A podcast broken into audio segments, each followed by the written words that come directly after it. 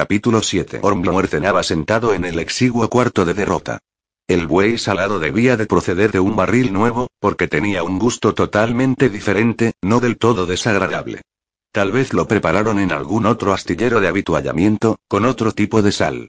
Metió la punta de su cuchillo en el bote de mostaza. Aquella mostaza la había pedido prestada de la Cámara de Oficiales, casi la había suplicado, y se sentía culpable por ello. Las provisiones de la Cámara de Oficiales ya debían de estar escaseando por entonces y, pero por otra parte, era él quien se había hecho a la mar sin mostaza, distraído por su matrimonio mientras aparejaba el barco. Adelante. Gruñó, como respuesta a la llamada que sonó. Era Cummings, uno de los muchos jóvenes caballeros, voluntarios de primera de la Academia Naval, que ocupaban en el barco el lugar de marinos experimentados debido a la prisa con que se había embarcado. Me envía el señor Pole, señor. Hay un barco nuevo que se ha unido al escuadrón de la costa. Muy bien. Ya voy. Era un bonito día de verano. Unas pequeñas nubes en forma de cúmulos daban relieve al cielo azul. El Otspur apenas se balanceaba un poco, mientras permanecía al pairo, su gavia de mesana contra el mástil, porque estaba tan arriba en las cercanías de Brest que la ligera brisa del este tenía pocas oportunidades, desde que dejaba la tierra, de levantar ondulaciones en el agua. Hornblower miró en torno al salir al alcázar, hacia tierra en primer lugar, naturalmente. Estaban justo en la boca del goulet, con vista directa sobre los fondeaderos exteriores. Por un lado estaban los capuchinos, por otro el Petit Minou, con el Hotspur cuidadosamente estacionado, como en los días de paz, pero por una razón mucho más poderosa, de modo que quedase fuera de tiro de cañón de las baterías de aquellos dos puntos. Arriba, en el goulet, estaban los escollos de las jovencitas, con una roca aislada, el Pollux, y más allá de las jovencitas, en el otro fondeadero, permanecía anclada la flota francesa, obligada a tolerar esa vigilancia constante a causa del poder superior de la flota del canal que estaba esperando fuera, justo al otro lado del horizonte. Hornblower, naturalmente, miró en aquella dirección. El cuerpo principal estaba fuera de la vista, como para ocultar su fuerza. Ni siquiera Hornblower sabía con exactitud cuál era su número. Unos doce barcos de línea más o menos. Pero bien a la vista, solo a tres millas mar adentro, estaba el escuadrón de la costa, unos robustos barcos de doble cubierta que permanecían plácidamente al pairo, listos en cualquier momento para apoyar al Otspur y las dos fragatas, la Doris y la Nayad, por si los franceses decidían salir y ahuyentar a esos insolentes centinelas. Hubo hasta tres de esos barcos de línea. Ahora, mientras miraba Hornblower, un cuarto estaba abriéndose camino ciñendo para unirse a ellos. Automáticamente, Hornblower miró de nuevo al Petit Minou. Tal como esperaba, los brazos del semáforo en los acantilados de aquel lugar se movían espasmódicamente, de la posición vertical a la horizontal y vuelta a empezar. Los vigilantes estaban informando a la flota francesa de la llegada de un cuarto barco para unirse al escuadrón de la costa. Se registraba e informaba de toda actividad, hasta la más pequeña, así que con tiempo despejado, el almirante francés estaba informado en cuestión de minutos.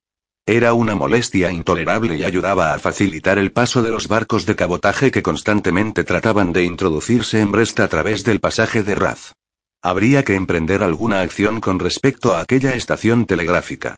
Bush estaba examinando a Foreman, a quien entrenaba con paciencia, o mejor dicho, sin ella, para que fuera oficial de transmisiones del Hotspur. ¿No tiene todavía ese número? Le preguntó. Foreman estaba apuntando su catalejo. No había aprendido todavía el truco de mantener el otro ojo abierto, aunque sin fijarlo. En cualquier caso, no era fácil leer las banderas, con el viento soplando casi directamente desde un barco al otro. 79, señor, dijo Foreman, al fin. Por una vez lo ha leído bien, se maravilló Bush. Y ahora a ver qué hace a continuación.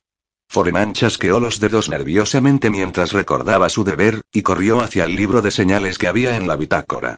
El catalejo resbaló de debajo de su brazo y cayó en cubierta con estruendo cuando trató de volver las páginas, pero él lo recogió y se las arregló para encontrar la referencia. Volvió hacia Bush, pero un movimiento brusco del pulgar de Bush le desvió hacia Hornblower. El tonant, señor, dijo. Vamos, señor Foreman, usted sabe hacerlo mejor. Informe correctamente y de la manera más completa que pueda. El tonant, señor. 84 cañones.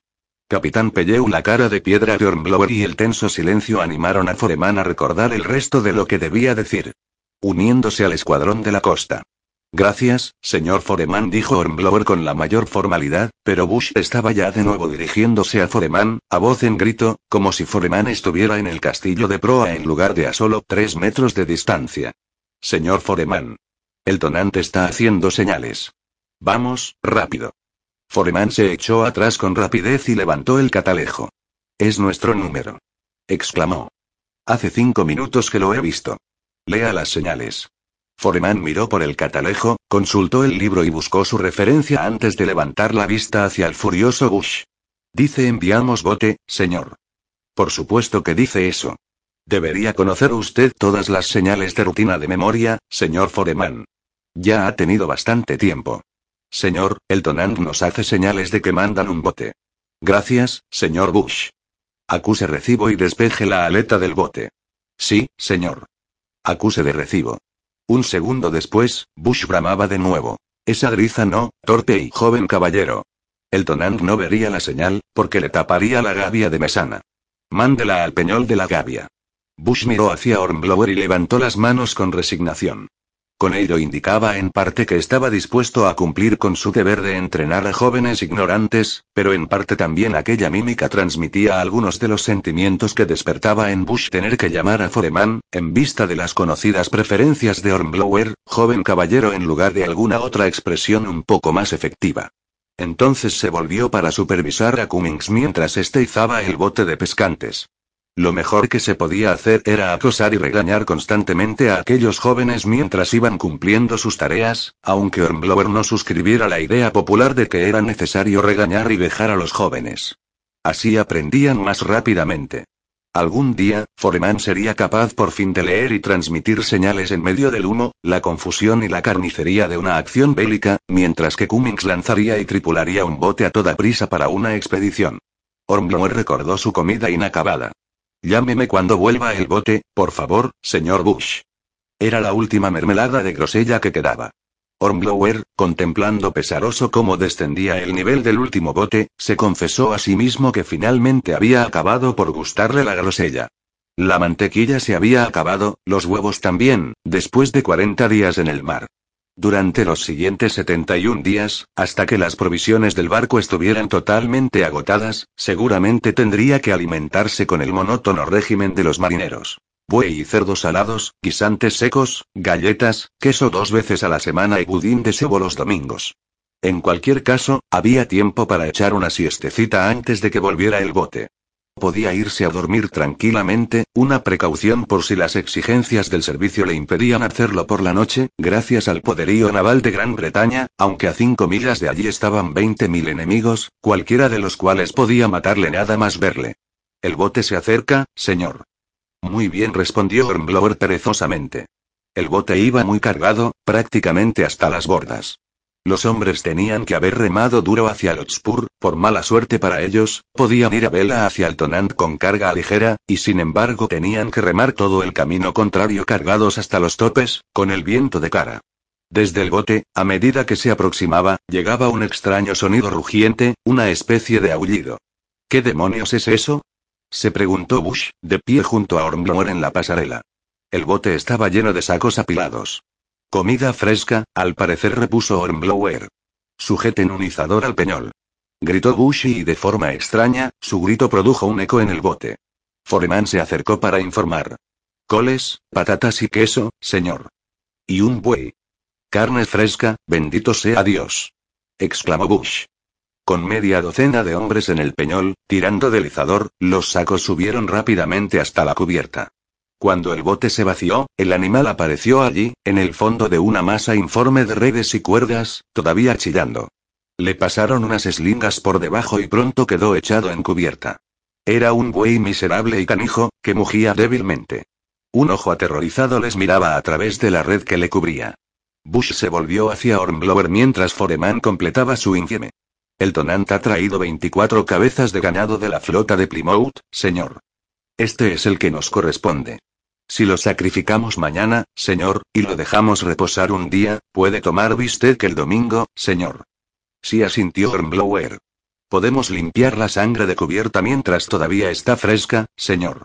No tiene que preocuparse por ello. Y tendremos también tripas, señor. Lengua. Sí volvió a sentir Hornblower. Todavía veía aquel ojo aterrorizado. Hubiera deseado que Bush nos mostrara tan entusiasta, porque él sentía más bien lo contrario. Su viva imaginación se representó la carnicería y no sintió deseo alguno de probar una carne obtenida a través de tal procedimiento. Tuvo que cambiar de tema. Señor Foreman. ¿No había mensajes de la flota?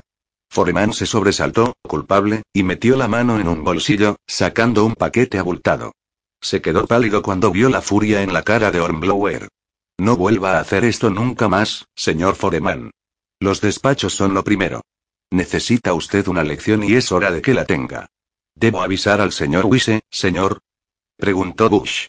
La vara del contramaestre podía hacer un buen papel en el trasero de Foreman, inclinado sobre la culata de un cañón.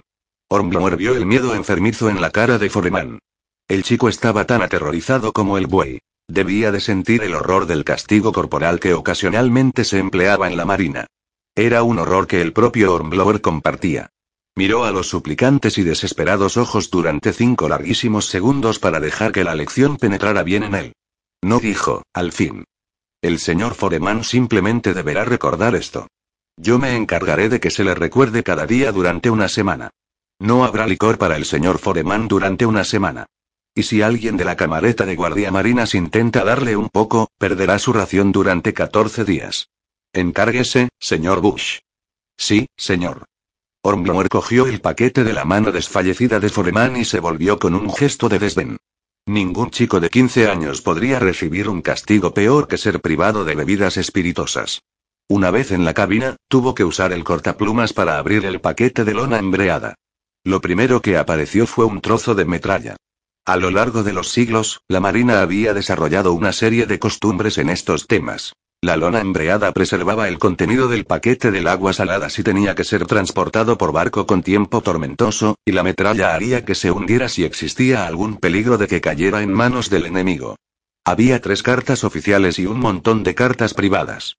Hornblower abrió las oficiales a toda prisa. La primera estaba firmada por W. Cornwallis, vicealm. Seguía las normas habituales, empezando por describir la nueva situación. El capitán Sir Edward Pellew, del Tonant, había recibido, como oficial de más alto rango, el mando del escuadrón de la costa. Por lo tanto, se le requiere y se le ordena que obedeciera las órdenes del mencionado capitán Sir Edward Pellew, y le dedicara la más estricta atención, como emanada con la autoridad del comandante en jefe. La siguiente estaba firmada Ed Pellew, capitán, y eran tres líneas secamente oficiales confirmando el hecho de que Pellew consideraba ahora a Ormblor y el Hotspur bajo su mando. La tercera abandonaba el formal señor con el que empezaban las otras. Mi querido Ormblower, con el mayor placer me he enterado de que va a servir a mis órdenes, y lo que he oído contar de sus acciones en la presente guerra confirma la opinión que me formé de usted cuando era mi mejor guardia marina en la vieja indefatigable. Por favor, considérese con absoluta libertad para hacer cualquier sugerencia que se le ocurra para incorriar a los franceses y confundir a Bonaparte. Su sincero amigo, Edward Pellew. Esta sí que era una carta realmente halagadora, calurosa y consoladora. Muy calurosa, en verdad. Hornblower se sentó con la carta en la mano y notó que la sangre corría más deprisa por sus venas. A propósito, casi notaba el ligero cosquilleo en su cerebro que anunciaba que estaba empezando a forjar una idea, pensando en la estación de señales en Petit Minou, y así, los gérmenes de diferentes planes empezaron a brotar. Estaban tomando fiel. Crecían rápidamente alentados por la alta temperatura de su mente. De forma inconsciente se levantó de la silla. Solo paseando vivamente arriba y abajo por el alcázar podía hacer que esos planes fructificaran y dejar escapar un poco la presión que crecía en su interior. Pero recordó las demás cartas del paquete. No debía caer en el mismo error que Foreman. Había cartas para él, hasta seis cartas con la misma letra. Se dio cuenta de que debían de ser de María y era extraño que no reconociera la letra de su propia esposa. Estaba a punto de abrirlas cuando volvió a recapacitar. Las demás cartas no estaban dirigidas a él, sino a otras personas del barco que probablemente las estarían esperando con ansiedad. Avise al señor Bush, gritó. Cuando llegó, Bush recibió las otras cartas sin una palabra, y sin que la esperara él tampoco, al ver a su capitán tan profundamente abstraído en la lectura que ni siquiera levantaba la vista. Hornblower leyó varias veces que él era el amado esposo de María. Las primeras dos cartas le explicaban lo mucho que ella echaba de menos a su adorado ángel, lo feliz que había sido durante los dos días de su matrimonio, y cuán temerosa se encontraba de que su héroe estuviera corriendo hacia el peligro, y cuán necesario era que él se cambiara de calcetines si se le mojaban. La tercera carta procedía de Plymouth. María había averiguado que la flota del canal tenía su base allí, y había decidido mudarse para estar en el lugar adecuado cuando las necesidades del servicio enviaran a Lotspur de vuelta a puerto. Además, como admitía de forma sentimental, así estaría más cerca de su bien amado. Ella había hecho el viaje en el buque costero, entregándose a sí misma, con muchos pensamientos dedicados a su queridísimo, al salado elemento por primera vez, y cuando vio acercarse la lejana tierra había llegado a un mejor entendimiento de los sentimientos de su marido, el valiente marino. Ahora estaba confortablemente establecida en un alojamiento regentado por una señora muy respetable, viuda de un contramaestre. La cuarta carta empezaba precipitadamente con las noticias más deliciosas e importantes para su amado. María apenas sabía cómo explicarle aquello a su adorado, a su idolatrado. Su matrimonio, ya tan delicioso, iba a ser bendecido aún más si cabe, o al menos ella lo sospechaba. Ormblor abrió la quinta carta a toda prisa, pasando por encima la precipitada postdata que decía que María acababa de tener noticias de que su intrépido guerrero había añadido más laureles a los que ya poseía entrando en combate con la Loire, y que esperaba que no se expusiera más de lo necesario para su gloria. Las noticias se confirmaban. María estaba más segura que nunca de que estaba destinada a ser enormemente afortunada en el futuro como madre del hijo de su ídolo. Y la sexta carta repetía esa confirmación. Nacería por Navidad o por Año Nuevo. Ormblor observó irónicamente que en estas últimas cartas se dedicaba mucho más espacio al bendito fruto que al añorado y distante tesoro. En cualquier caso, María estaba consumida por la esperanza de que el pequeño querubín, si era un niño, fuese la viva imagen de su famoso padre, y si era una niña, que mostraría su misma dulzura de carácter. Así que esas eran las noticias. Ormblor se sentó con las seis cartas esparcidas ante él, la mente completamente alterada. Quizá para retrasar un poco la aceptación de todo aquello, al principio se entretuvo pensando en las dos cartas que le había escrito él, dirigidas a Soutsea, hacía mucho tiempo que debían de estar en manos de María, y su contenido comparativamente formal e incluso gélido. Tenía que arreglar inmediatamente aquello. Tenía que escribir una carta llena de afecto y deleite ante las buenas nuevas, lo sintiera o no y, y a ese respecto, aún no podía decidirse. Sumergido como estaba en los problemas profesionales, el episodio de su matrimonio estaba bañado en su memoria con una luz irreal. El asunto fue tan breve, e incluso en el momento en que sucedía se vio tan sobrepasado por los asuntos del mar, que le parecía muy extraño que llevara consigo los efectos duraderos del matrimonio, pero esas noticias, en efecto, eran la indicación de algo muy duradero y permanente. Iba a ser padre. Pero por su vida que no sabía si la idea le gustaba o no. Ciertamente, lo sentía por el niño si él, o ella, estaba destinado a heredar su detestable y desdichado carácter. Cuanto más se pareciese la criatura a él, en aspecto o en carácter, más lo sentiría. Pero ¿era verdad eso en el fondo? ¿No había algo halagador, algo gratificante en el pensamiento de que sus propias características se iban a ver perpetuadas? Le resultaba difícil ser honesto consigo mismo. Ahora que su mente se veía desviada de su vida presente, podía recordar con mayor claridad los detalles de su luna de miel. Podía conjurar unos recuerdos más exactos del excesivo afecto de María, de la manera entusiasta en la que ella se obligó a creer que no podía entregar tanto amor sin ser tiernamente correspondida. Nunca tenía que dejarle a ella sospechar cuál era la verdadera naturaleza de sus sentimientos hacia ella, porque sería una crueldad que no podía ni imaginar. Cogió papel y pluma y volvió al mundo corriente con sus aburridas rutinas y su pluma del ala izquierda. Las plumas que procedían del ala izquierda del ganso eran más baratas que las del ala derecha, porque cuando se sujetaban para escribir, apuntaban hacia el ojo del que escribía y no, de forma más adecuada, hacia su codo, como hacían las del ala derecha. Pero al menos le había recortado bien la punta y la tinta todavía no se había puesto turbia. Sombríamente, se aplicó a su tarea. En parte era un ejercicio literario, una redacción sobre amor sin límites, y sin embargo y sin embargo, se encontró sonriendo mientras escribía. Sintió que la ternura manaba de su interior, dirigía su brazo y llegaba hasta la pluma. Estaba casi a punto de admitir que no era el individuo frío de corazón e impasible que creía ser. Hacia el final de la carta, mientras buscaba más sinónimos para esposa e hijo, su mirada se desvió de nuevo a las cartas de Pelleu, y finalmente retuvo el aliento, sus pensamientos volvieron a su deber, a sus planes de guerra, a la dura realidad del mundo en el que vivía. El Oxpur estaba, navegando suavemente por un mar en calma, pero el hecho cierto de que estuviera allí al pairo significaba que había buen viento fuera de Brest, y que en cualquier momento un grito desde el tope del mastelero anunciaría que la armada francesa estaba saliendo para disputar con truenos y humo el dominio del mar. Y él tenía planes. Mientras releía las últimas líneas de la carta a María, su visión se vio empañada por la insistencia de su atención en representarse mentalmente el mapa de la entrada a Brest. Tuvo que hacer un gran esfuerzo de voluntad para acabar la carta a María con el mismo impulso que la había empezado. Se esforzó en acabarla, releerla, doblarla. Llamó al centinela y este trajo a Grimes con una vela de sebo encendida con la cual sellarla, y cuando terminó el fatigoso proceso, dejó la carta a un lado con alivio y tomó una hoja de papel en blanco.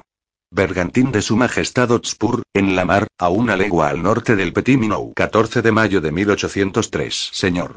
Ya estaba bien de frases melifluas, de torpes intentos de tratar con situaciones totalmente extrañas para él. Ya no se estaba dirigiendo, como si se tratara de un sueño, a la querida compañera de nuestras vidas unidas en los felices años por venir. Ahora estaba aplicándose a una tarea para la que se sentía competente y dispuesto, y en cuanto a las palabras, solo tenía que usar el seco e invariable vocabulario de miles de cartas oficiales escritas antes que la suya. Escribió rápidamente y con pocas pausas para pensar, porque, de una forma extraordinaria, sus planes habían madurado por completo mientras se preocupaba por María. La hoja estaba llena, la volvió y llenó la otra cara, y el plan estaba delineado ya con todos sus detalles. Escribió la conclusión. Respetuosamente expuesto por su obediente servidor, Horatio Hornblower escribió la dirección.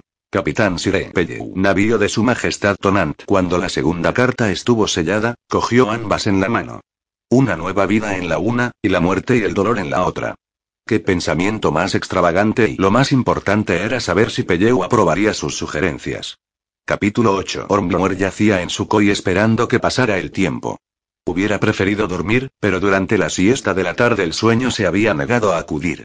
De todos modos, era mejor quedarse allí descansando, porque iba a necesitar todas sus fuerzas en la noche que se avecinaba.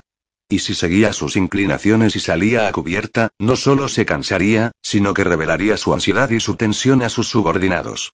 Así que se quedó allí, intentando relajarse, echado de espaldas con las manos detrás de la cabeza. Los sonidos que procedían de cubierta le hablaban del progreso rutinario del barco.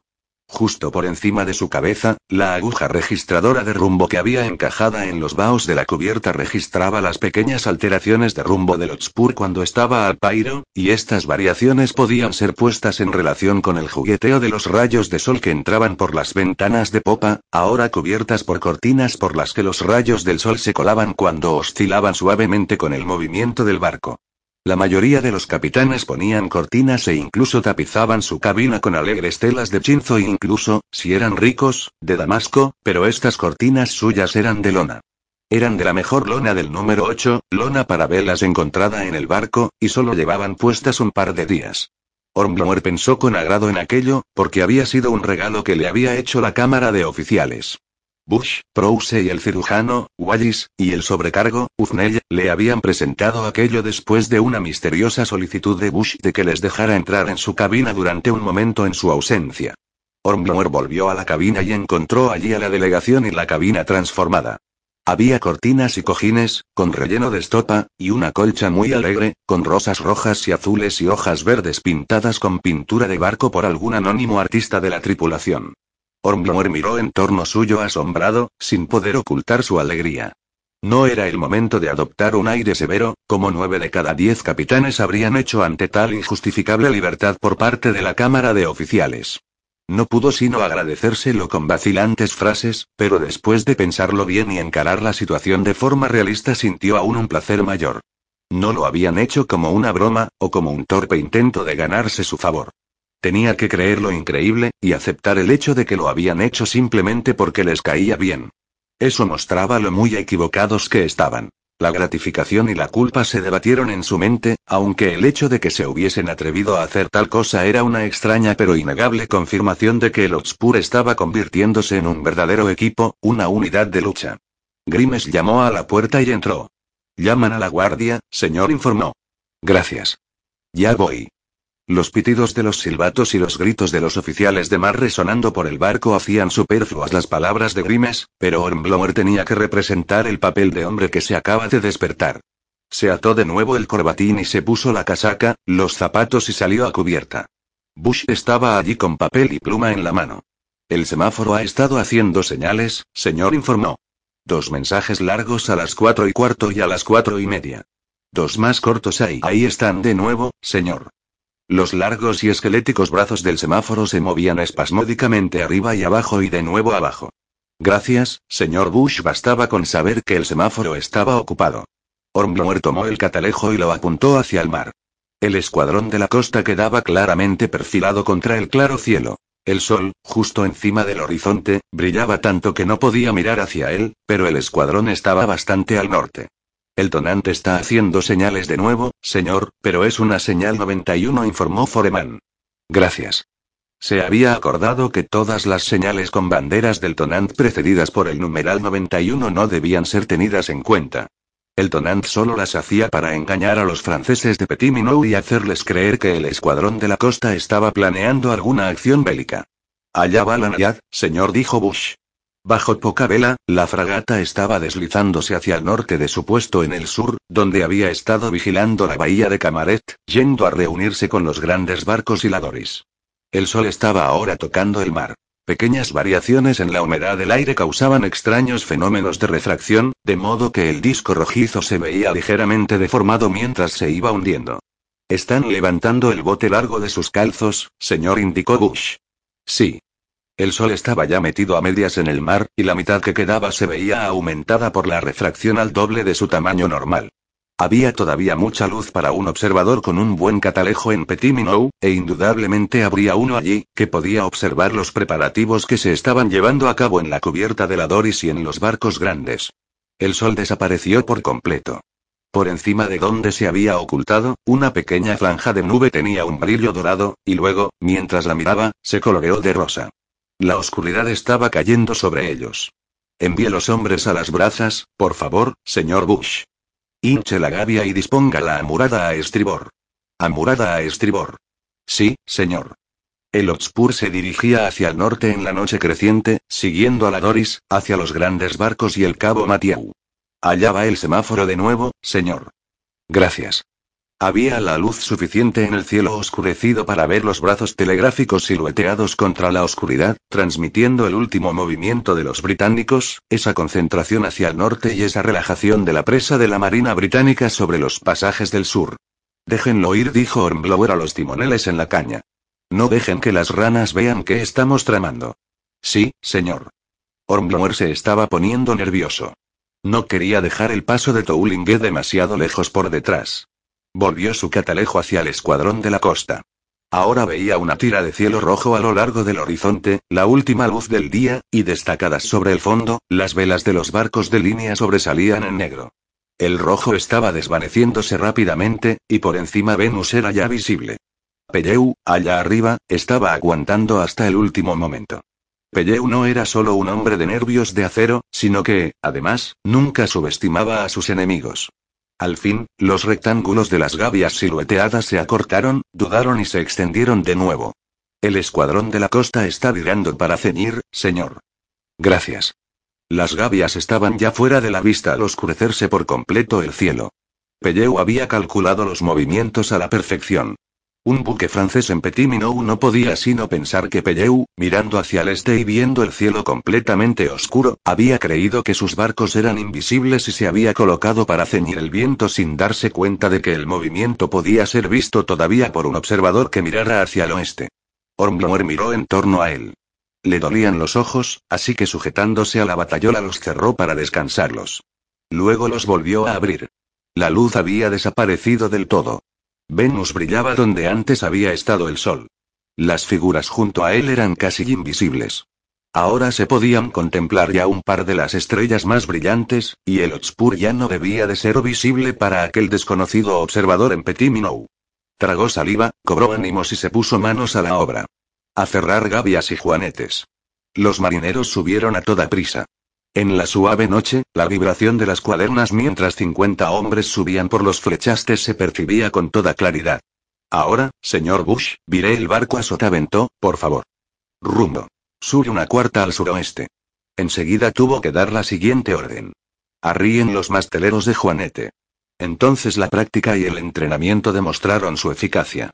En aquella oscura noche, lo que habían practicado como laborioso ejercicio fue realizado sin una sola vacilación. Largar las velas de esta y del mastelero de proa y del mastelero de mayor. Arriar el trinquete. Ormlower fue hacia la bitácora. ¿Cómo se comporta con estas velas? Hubo una pausa mientras la casi invisible figura al timón lo giraba a un lado y otro como prueba. Bastante bien, señor. Muy bien. Ormlower había alterado la silueta del Otspur tanto como había podido. Únicamente con las velas de popa y proa, el rumbo principal ya establecido y los masteleros de Juanete arriados, y con aquella oscuridad, incluso un marino experto tendría que mirar dos o tres veces para reconocer lo que veía. Ormblor examinó el mapa a la débil luz de la bitácora. Se concentró en él y juzgó innecesario el esfuerzo. En los últimos dos días había memorizado todo aquel sector. Estaba fijo en su mente, y se veía capaz de reproducirlo mentalmente a la perfección hasta el día de su muerte y que podía ser aquel. Miró hacia arriba y comprobó, tal como esperaba, que la exposición a aquella débil luz había cegado temporalmente sus ojos en la oscuridad. No volvería a hacerlo. Señor Prouse. Puede examinar el mapa a partir de ahora cuando lo considere necesario. Señor Bush. Elija a los dos mejores hombres que tenga con el escandallo y mándemelos a popa. Cuando las dos oscuras figuras se presentaron ante Ormblower, este les dio unas breves órdenes. Colóquense en los cadenotes a cada lado. No quiero que hagan ni un solo ruido si pueden evitarlo. No hagan un lanzamiento a menos que yo lo ordene. Tiren de los cabos y luego suéltenlos a cuatro brazas. Estamos haciendo tres nudos por el agua, y cuando empiece la marea casi tocaremos el fondo. Mantengan cogidos los cabos e informen en voz baja de lo que noten. Pondremos unos hombres para que pasen la voz. ¿Entendido? Sí, señor. Sonaron cuatro campanadas para señalar el final de la guardia de segundo cuartillo. Señor Bush, es la última vez que suena la campana. Ahora ya puede llamar a zafarrancho de combate. No, espere un momento, por favor. Quiero que cargue los cañones con dos salvas de disparos cada uno y los saque. Coloque las cuñas y los cañones abatidos al máximo. Y tan pronto como los hombres estén en sus puestos, no quiero oír ni un sonido más. Ni una palabra, ni un susurro. El hombre que deje caer una barra encubierta recibirá dos docenas de latigazos. Ni el menor ruido. Sí, señor. Muy bien, señor Bush. Adelante. Se oyó un sordo ruido traqueteante mientras los marineros se dirigían a sus puestos, se abrían las puertas y los cañones se colocaban en batería. Se hizo el silencio en el barco. Todo estaba listo, desde el artillero abajo en la Santa Bárbara hasta el vigía en la cofa de trinquete, mientras el Oxpur se dirigía silenciosamente hacia el sur con el viento un poco a popa del través. Una campanada en la primera guardia, señor susurró Prouse, volviendo el reloj de arena de la bitácora. Hacía una hora, la marea había empezado a subir. En otra media hora, los barcos de cabotaje apiñados hacia el sur, protegidos al abrigo de las baterías de Camaret, estarían desamarando. No, estarían haciéndolo en aquel mismo momento, porque tenían que tener agua suficiente. Estarían levando anclas para pasar con la marea el peligroso paso de Toulinget, doblando el cabo y por el Goulet. Esperarían llegar a las jovencitas y alcanzar la seguridad, llevados por la marea hacia los fondeaderos de Brest, donde la flota francesa esperaba con ansiedad las provisiones, cordajes y lona con los que iban cargados. Hacia el norte, de espaldas al Petit Minou, Ormblower podía imaginar la actividad y excitación consiguientes. Seguramente habrían notado los movimientos del escuadrón de la costa.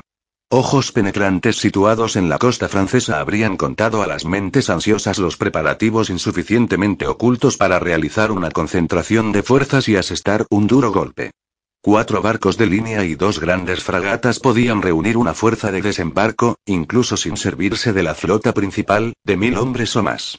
Probablemente había dos veces más hombres de la infantería y la artillería francesa a lo largo de la costa en aquel lugar, pero, dispersos a lo largo de cinco millas, eran vulnerables a un ataque repentino lanzado a un punto inesperado en una noche oscura. También se encontraba allí un gran número de barcos de cabotaje, refugiados bajo las baterías del extremo lejano del cabo Mathieu. Habían ido deslizándose de batería en batería durante centenares de millas, tardando semanas en hacerlo, y ahora estaban apiñados en las pequeñas radas y bahías esperando una oportunidad para completar el último y más peligroso tramo hacia Brest. La aproximación amenazadora del escuadrón de la costa les pondría nerviosos en caso de que los británicos estuvieran planeando algún nuevo ataque, una expedición de castigo o un brulote, o un barco bomba, o incluso esos cohetes recién inventados. Pero al menos esa concentración de fuerzas británicas hacia el norte dejaba el sur sin vigilancia, como la estación de señales de Petiminou iba a encargarse de informar. Los barcos de cabotaje en torno a Camaret, Chasemarés, es decir, Lugres, podrían tomar ventaja de la marea a través del tremendamente peligroso paso de Toulinget hacia el Goulet. Ormblor esperaba, de hecho confiaba en ello, que el Otspur no hubiera sido visto volviendo atrás para interceptar ese hueco en la barrera. Tenía seis pies de calado menos que cualquier fragata, apenas más que el gran Chasemarés, y si maniobraban con valentía, su llegada entre las rocas y bajíos de Toulinget sería totalmente inesperada. Dos campanadas, señor, susurró Prouse.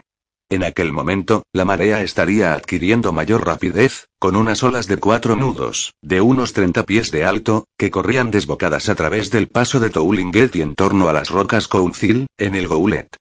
Los marineros se estaban comportando bien. Solo dos veces algún nervioso había empezado a trastear en la oscuridad, para ser instantáneamente reprendido por severos siseos de los oficiales de mar. Tocando fondo a estribor, señor, llegó un susurro de la pasarela, y enseguida. Tocando fondo a babor. Los hombres de los escandallos tenían 24 pies de cabo entre la sonda y la superficie del agua, pero con el barco moviéndose suavemente de aquella manera, hasta los pesados escandallos eran arrastrados un poco hacia atrás. Debía de haber solo unos 16 pies y 5 pies de margen. Pase la voz. ¿Qué tipo de fondo es? En 10 segundos llegó la respuesta. Arena, señor. Debemos de estar junto a las rocas Council, señor susurró Prouse. Sí. Cabo de derrota, una cuarta a estribor. Ormblor miró a través del catalejo nocturno. Apenas se veía la oscura línea de la costa. Sí, y había un resplandor blanco, unas suavísimas olas que rompían en las rocas Council. Un susurro desde la pasarela. Ahora fondo rocoso, señor, con bajíos. Muy bien. En el pescante de estribor se podía vislumbrar también una débil blancura. Era el oleaje que rompía en el agreste laberinto de rocas y bajíos del exterior del pasaje. Corbin, trepieds y demás. La ligera brisa nocturna se mantenía estable. Pase la voz. ¿Qué fondo? La pregunta aguardó respuesta durante un rato, porque la cadena de comunicación se rompió y hubo que repetir todo el proceso. Al final llegó. Rocoso, señor. Pero apenas nos estamos moviendo por encima. Así que el Otspur ahora, estaba estancado por la marea alta, suspendido en la oscuridad, con menos de una yarda de agua bajo su quilla, la marea fluyendo a su alrededor y el viento empujándolo hacia ella. Ormblor resolvió mentalmente el problema. Cabo de derrota, dos cuartas a babor. Tuvo que hacer muchos cálculos, ya que el Otspur estaba braceado a rabiar, por dos veces las velas de esta y habían flameado como advertencia, y había deriva suficiente mientras el Otspur se deslizaba oblicuamente por la marea. Señor Bush, vaya adelante hacia los cadenotes de babor y vuelva para informar.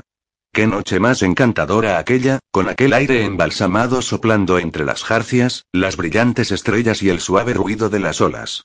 Nos movemos sobre el fondo, señor susurro Bush fondo rocoso, y el escandallo de babor bajo el barco. El movimiento como de cangrejo del Otspur estaba produciendo aquel efecto. Tres campanadas, señor, informó Prouse. Habría agua suficiente ahora para que los barcos de cabotaje salvaran los bajíos de Rougaste y entrasen en el canal. La cosa no podía demorarse mucho más, porque la marea no iba a durar más de cuatro horas y media y los barcos de cabotaje no se podrían permitir perder más tiempo y así lo había calculado él cuando hizo su sugerencia a Pelleu, para aquella noche sin luna con la marea en aquel punto. Pero, por supuesto, todo el asunto podía acabar en un fracaso absoluto, aunque el Otspur no tocase siquiera las amenazadoras rocas que rodeaban su curso. Mire, señor. Mire exclamó en voz baja Bush con precipitación. Una cuarta a proa del través. Sí. Una forma oscura, un núcleo más oscuro en la oscura superficie. Más que eso. El chapoteo de un remo. Y aún más. Otras formas oscuras más allá. Según las últimas noticias, había 50 barcos de cabotaje en Camaret, y era muy probable que intentaran pasar todos juntos. Ponga a trabajar la batería de estribor, señor Bush. Avise a los hombres de los cañones. Espere mi orden y dispare. Sí, señor. A pesar de las precauciones que había tomado, el Oxpur sería mucho más visible que los barcos de cabotaje. Por aquel entonces ya habría sido avistado. A no ser que el buque francés estuviera preocupado con sus problemas de navegación. Ah. Se oyó un grito procedente del barco más cercano, una retaíla de gritos y avisos. Abra fuego, señor Bush. Un relámpago rojo en la oscuridad, un estruendo ensordecedor, el olor a pólvora.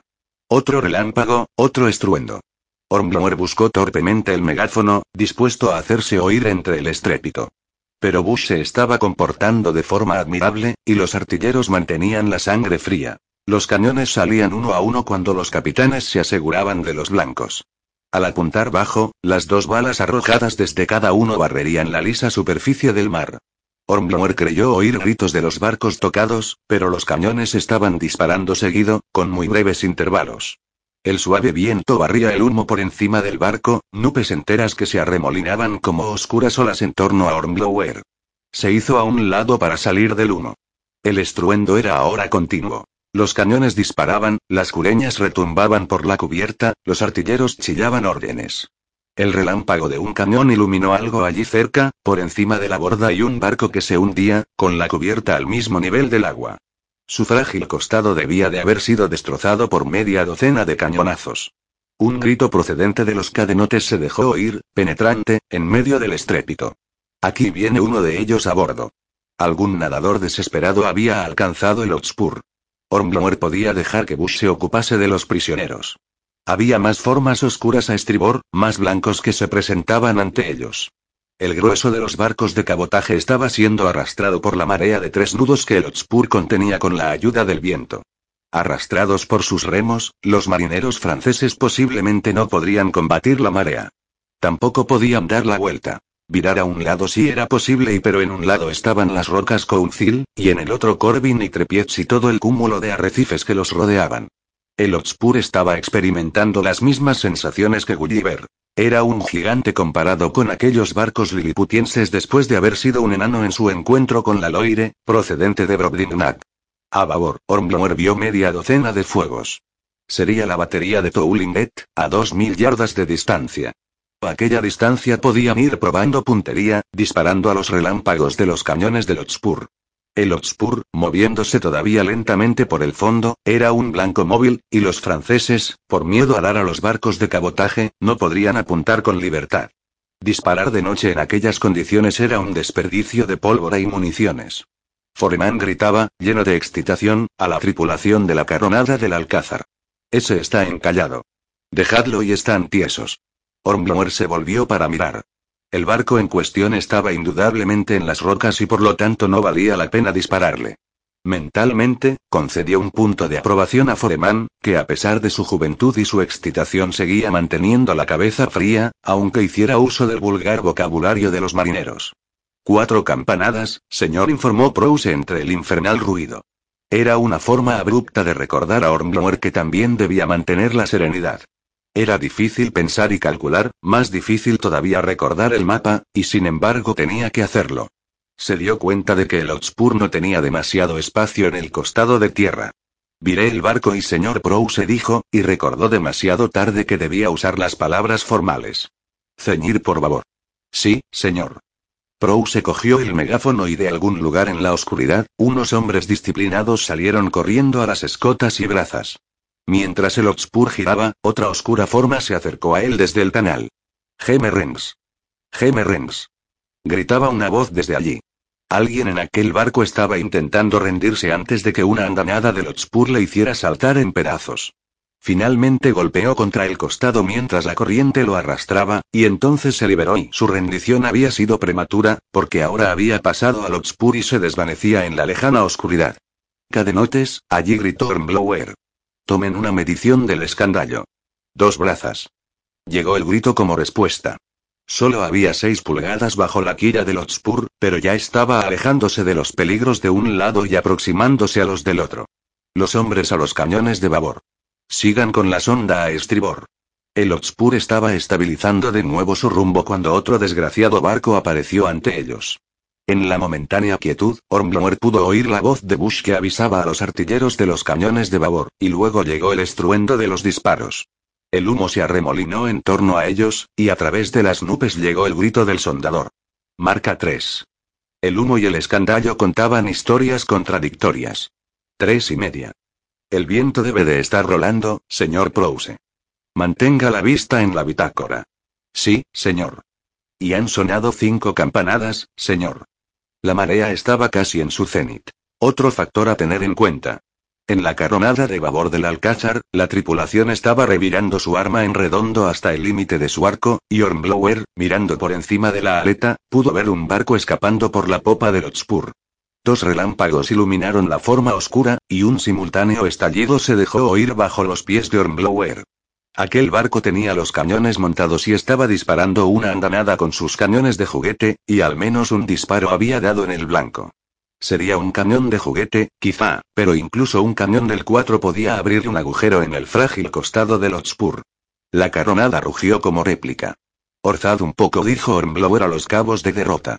Su mente estaba registrando simultáneamente los gritos de los hombres con los escandallos. Señor Bush. Ayude a los cañones de babor mientras orzamos. El Otspur tiñó el viento. En la cubierta principal sonaban crujidos y gruñidos mientras los hombres de los cañones trabajaban con los espeques para apuntar sus armas. Apunten. Gritó Bush, y después de unos tensos segundos añadió. Fuego. Los cañones dispararon casi juntos, e inmediatamente después Ormblower creyó oír, aunque estaba seguro de equivocarse, el impacto del disparo en el casco del barco de cabotaje. La verdad es que al cabo de un momento oyó gritos y exclamaciones que procedían de aquella dirección mientras el humo le cegaba, pero no tenía tiempo para pensar en eso. Solo le quedaba media hora de marea alta. No podían venir más barcos por el canal, porque si lo hacían, no podrían rodear las rocas Council antes de que empezara el reflujo. Y era el momento adecuado para sacar el Otspur de los escollos y bajíos que lo rodeaban. Necesitaba lo que le quedaba de marea para sacarlo de allí, e incluso con media marea era probable que tocase fondo y quedase ignominiosamente encallado, indefenso, a plena luz del día, bajo el fuego de la batería de Toulinget. Es hora de despedirse, dijo a Prouse. Se dio cuenta, conmocionado, de que la tensión y la excitación debían de haberle alterado, porque de otro modo no habría dicho una cosa tan ridícula. Debía controlarse durante mucho rato todavía. Sería mucho más peligroso tocar fondo con marea baja que con la alta. Tragó saliva y se tranquilizó, recuperando el autodominio con gran esfuerzo. Yo maniobraré el barco, señor Prow se levantó el megáfono. Todos los marineros a las brazas. Virada sotavento. La siguiente orden al timón hizo que el barco cambiase de bordada, mientras Prow se comprobaba el rumbo en la bitácora. Ahora tenía que abrirse camino a través de los peligros que les acechaban. Los hombres, completamente despreocupados, tendían a mostrar su júbilo mediante ruidosas expansiones, pero una agria reprimenda de Bush les silenció, y el Otspur se quedó tan quieto y callado como una iglesia mientras iba deslizándose hacia afuera. El viento ha rodado tres cuartas desde la puesta de sol, señor, informó Prouse. Gracias. Con el viento un poco a popa del través el Otspur maniobraba con facilidad, pero aquella vez el instinto tenía que sustituir al cálculo. Ormblor era consciente de que había llegado al límite extremo de la seguridad en aguas altas, sobre unos bajíos apenas cubiertos por la marea alta. Tenía que encontrar su camino de salida con ayuda del escandallo y por lo que se pudiera ver de la costa y de los bajíos. El timón giró a un lado y otro mientras el barco se abría camino. Durante unos pocos y peligrosos segundos estuvo navegando a sotavento, pero Ormblower pudo ordenar que la caña girara de nuevo justo a tiempo. Marea muerta, señor, informó Prouse. Gracias. Por si faltaba por intervenir alguno de los incalculables factores posibles, ahora, marea muerta. El viento llevaba varios días soplando ligero pero constante desde el sudeste. Tenía que añadir aquello a los demás factores. Marca 5. Gritó el hombre de la sonda. Gracias a Dios. Murmuró Prouse. Por primera vez el Otspur tenía casi 20 pies de agua bajo la quilla, pero todavía sobresalían las puntas de algunas rocas que lo amenazaban. Una cuarta a estribor ordenó Ormblower. Marca 6. Señor Bush. Ormblower debía mostrarse sereno y tranquilo. No podía dejar asomar su alivio, ningún sentimiento humano, aunque en su interior el deseo de reír como un idiota pugnara con el espantoso cansancio que sentía. Por favor, trinque los cañones. Y ya puede despedir a los hombres de esos puestos. Sí, señor. Debo darle las gracias, señor Prouse, por su inapreciable ayuda. A mí, señor. Prouse siguió quitándose importancia con balbuceos incoherentes. Ormblor podía imaginar las enormes mandíbulas mascullando con sorpresa, y pasó por alto los balbuceos. ¿Puede poner el barco al pairo, señor Prouse? No queremos que el amanecer nos sorprenda bajo los cañones del Petit Minou, ¿verdad? No, señor, por supuesto que no, señor. Todo iba bien. El Otspur había entrado y salido de nuevo. Los barcos de cabotaje del sur habían recibido una lección que no olvidarían en mucho tiempo. Y la noche ya no era tan oscura. No se trataba de que los ojos se hubieran acostumbrado a la oscuridad, sino de algo más definido. Las caras ya eran un borrón blanco, visible al otro lado de la cubierta. Mirando a popa, Ormblor podía ver las bajas colinas de Kellern sobresaliendo en un oscuro relieve contra un cielo más claro, y mientras miraba un tinte plateado se fue haciendo visible paulatinamente por encima de sus cimas. Realmente, hasta aquel mismo momento se había olvidado de que la luna tenía que salir entonces. Ese era uno de los factores que había señalado en su carta a Pelleu. La luna casi llena se alzó por encima de las colinas y resplandeció serenamente sobre el golfo. Los masteleros de Juanete estaban siendo izados, se largaban las gavias y se arriaban ya las velas de Stay. ¿Qué es ese ruido? preguntó Hornblower, refiriéndose a un sordo golpeteo en algún lugar hacia la proa. Un carpintero tapando un agujero de bala, señor, explicó Bush. El último barco nos agujereó justo por encima de la línea de flotación de la banda de estribor, hacia adelante. ¿Algún herido? No, señor. Muy bien. Sus preguntas y su modo formal de terminar la conversación eran el resultado de un esfuerzo más de voluntad. Puedo confiar en que no se pierda ahora, señor Bush repuso. No pudo evitar hacer aquella broma, aunque sabía que sonaría a falso. Los hombres en las brazas estaban poniendo las gavias en facha, y el Otspur podía permanecer al pairo en paz y tranquilidad. Puede establecer las guardias ordinarias, señor Bush. Y haga que me llamen a las ocho campanadas de la guardia de en medio. Sí, señor. Tenía cuatro horas y media de paz y tranquilidad ante él. Anhelaba el descanso con toda su mente y todo su cuerpo y el olvido, más que el descanso.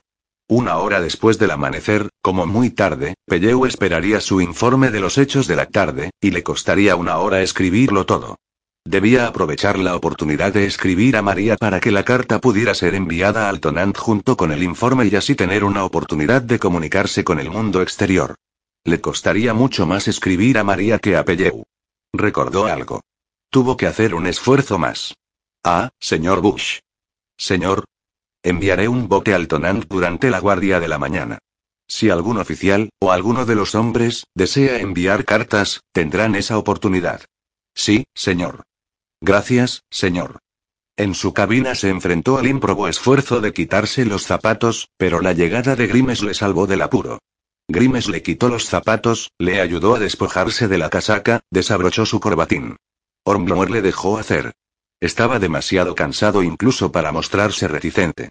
Por un momento, se deleitó en la sensación de libertad de sus pies dentro de las medias, pero luego cayó con brazos y piernas extendidos en el coi, medio boca abajo, medio de lado, con la cabeza apoyada en las manos, y Grimes le cubrió a medias y salió. Aquella no era la actitud más inteligente que se podía adoptar, tal como descubrió cuando Grimes le sacudió para que se despertara. Le dolían todas las articulaciones del cuerpo y no consiguió espabilarse ni siquiera mojándose la cara con agua de mar fría.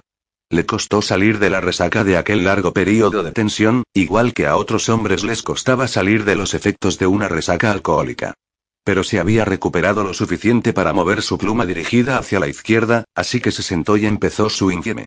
Señor. Obedeciendo sus instrucciones, de fecha del 16 del presente mes, procedí durante la tarde del día 18 y tuvo que abandonar el último párrafo hasta que la creciente luz del día le indicase lo que debía escribir en él, dejó la carta a un lado y tomó otra hoja de papel.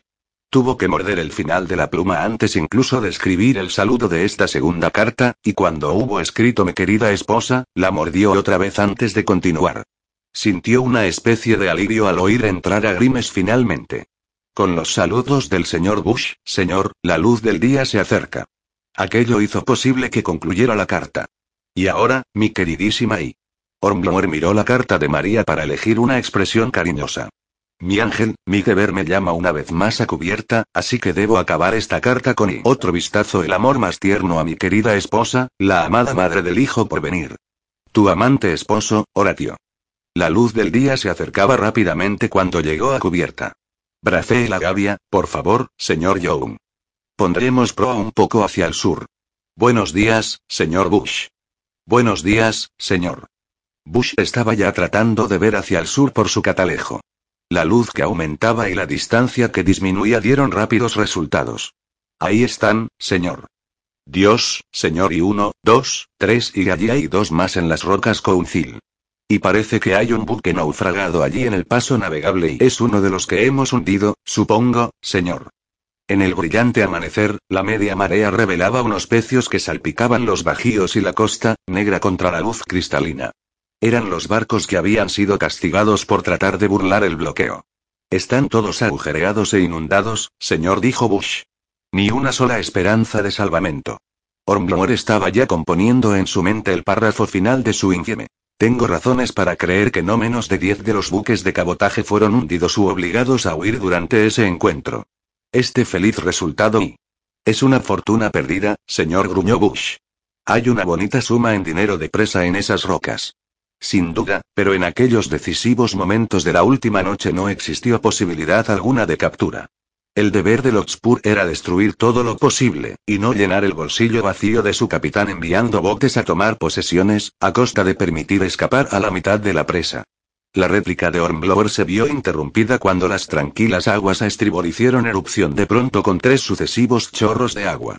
Una bala de cañón había venido rebotando hacia ellos por encima de la superficie, para hacer su impacto final a la distancia de un cable.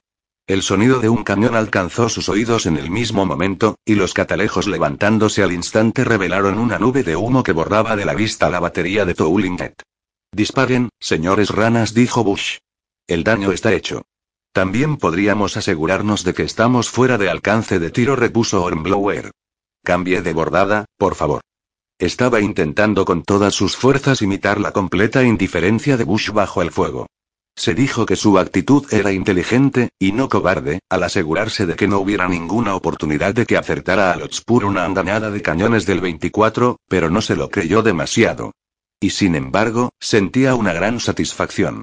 Se había mordido la lengua cuando el tema del dinero de presa había aparecido en la conversación. Había estado a punto de estallar condenando todo ese pernicioso sistema, pero se las había arreglado para contenerse. En cualquier caso, Bush ya le consideraba un tipo estrafalario, y si se hubiera divulgado su opinión sobre el dinero de presa, es decir, del sistema por el que se ganaba, Bush habría pensado que era algo más que excéntrico. Bush pensaría que estaba realmente loco, y que tenía ideas liberales, revolucionarias, subversivas y peligrosas. Capítulo 9. Hornblower se puso de pie, disponiéndose a bajar por la borda al bote que esperaba. Dio las instrucciones de modo formal, como correspondía. Señor Bush, queda usted al mando. Sí, señor. Hornblower recordó mirar alrededor mientras se preparaba para descender. Miró ceñudamente a la guardia con guantes blancos que Bush había hecho confeccionar a unos marineros expertos para este propósito ceremonial, con cordón blanco y un gancho, crochet, le llamaban los franceses a ese procedimiento. Paseó sus ojos por los segundos contramaestres que silbaban su saludo de despedida. Entonces bajó por el costado. El pitido se detuvo en el mismo momento en que sus pies alcanzaron el banco de remeros. Esa era una medida de la altura de la obra muerta de Lotspur, porque según las normas de ceremonial, los honores cesaban en el momento en que la cabeza del oficial que partía estaba a nivel de cubierta. Hornblower gateó por las escotas de popa, estorbado por el sombrero, los guantes, la espada y el manto, y ladró una orden a Uit. El bichero liberó su presa y hubo un momento de aparente desorden mientras el bote dejaba el costado del buque y cuatro brazos musculosos a las drizas enviaban la vela al tercio al mastelero. Había algo decididamente extraño en estar sentado al mismo nivel del agua, con las verdes olas al alcance de la mano. Habían pasado ocho semanas desde que Hornblower puso los pies fuera del barco por última vez. El bote fijó su rumbo, navegando con soltura porque el viento había rodado al sur algunas cuartas, y Hornblower miró hacia atrás, al Obspur, que quedaba al pairo.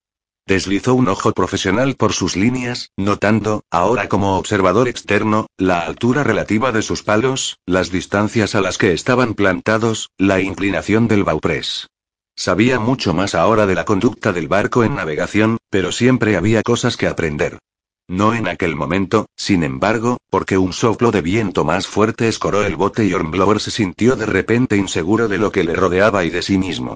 Las pequeñas olas que ni siquiera se notaban en el Otspur eran monstruosas cuando se encontraba uno en un pequeño bote, que, además de escorar, ahora se elevaba y bajaba en picado de una manera de lo más desagradable.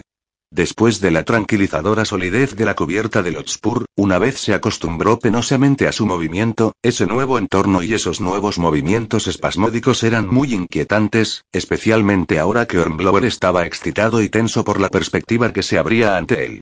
Tragó saliva con fuerza, luchando contra el mareo que le había asaltado por sorpresa. Para distraer su mente, concentró su atención en el tonant, que se iba acercando despacio y demasiado despacio. En el tope del mastelerillo de mayor ondeaba el codiciado callardete ancho en lugar del estrecho que lucían otros barcos en servicio. Era la señal de un capitán con poderes ejecutivos sobre otros barcos además del suyo. Pelle no solo estaba muy arriba en la lista de capitanes, sino claramente destinado a un cargo importante tan pronto como alcanzase el rango de capitán de bandera. Seguramente, algunos contraalmirantes de la flota del canal debían de estar amargamente celosos del cargo de Pelleu al mando del escuadrón de la costa.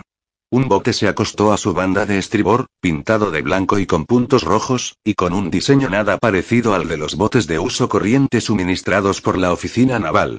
Hornblower podía ver los uniformes a juego blancos y rojos de la tripulación del bote. O bien la visita era de un capitán muy elegante y o, lo más probable, se trataba de un oficial general de la Marina. Hornblower vio una figura con entorchados y charreteras subir por la borda, y a través del agua llegó el sonido de los silbatos y el ruido retumbante que indicaba a sus oídos una banda tocando. Al momento siguiente, la insignia blanca apareció en el tope del mastelero de Velado. Un vicealmirante de la Armada. No podía ser otro que el propio Cornwallis. Hornblower se dio cuenta de que esa reunión a la cual había sido convocado mediante la breve señal todos los capitanes era algo más que una reunión social. Miró con desaliento sus raídas ropas, y recordó entonces abrir su manto y mostrar la charretera de su hombro izquierdo, un objeto pobre y gastado de latón, que databa del tiempo de su temprano nombramiento como comandante, hacía dos años. Hornblower vio con claridad al oficial de guardia, a la espera en la pasarela, guardar su catalejo y dar una orden que hizo alejarse de allí a cuatro de los ocho guardias con guantes blancos, para que un simple comandante no compartiera los honores dispensados a un vicealmirante. El bote del almirante se había desviado ya y el de Hotspur tomó su lugar, y Hornblower, aún mareado y nervioso, no lo estaba tanto como para no preocuparse por la forma en que era tratado, por si no reflejaba suficientemente la reputación de su barco. La preocupación, sin embargo, fue instantáneamente sustituida por la necesidad de concentración en el proceso de subir por la borda. Aquel era un soberbio barco de doble cubierta, y aunque la amplia entrada ayudaba bastante, para el larguirucho Hornblower, cargado como iba, subir con cierta dignidad resultó bastante difícil. Al final, como pudo, llegó a cubierta, y a pesar de su timidez y turbación, recordó tocar el sombrero como saludo a la guardia que presentaba armas ante él. Capitán Hornblower, inquirió el oficial de la guardia.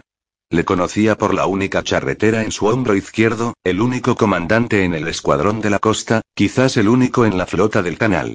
Este joven caballero le hará de guía. La cubierta del Tonant parecía increíblemente espaciosa después de la angosta cubierta del Hotspur, porque el Tonant no era un simple 74 cañones. Era un 84, con dimensiones y escantillones dignos de un barco de triple cubierta.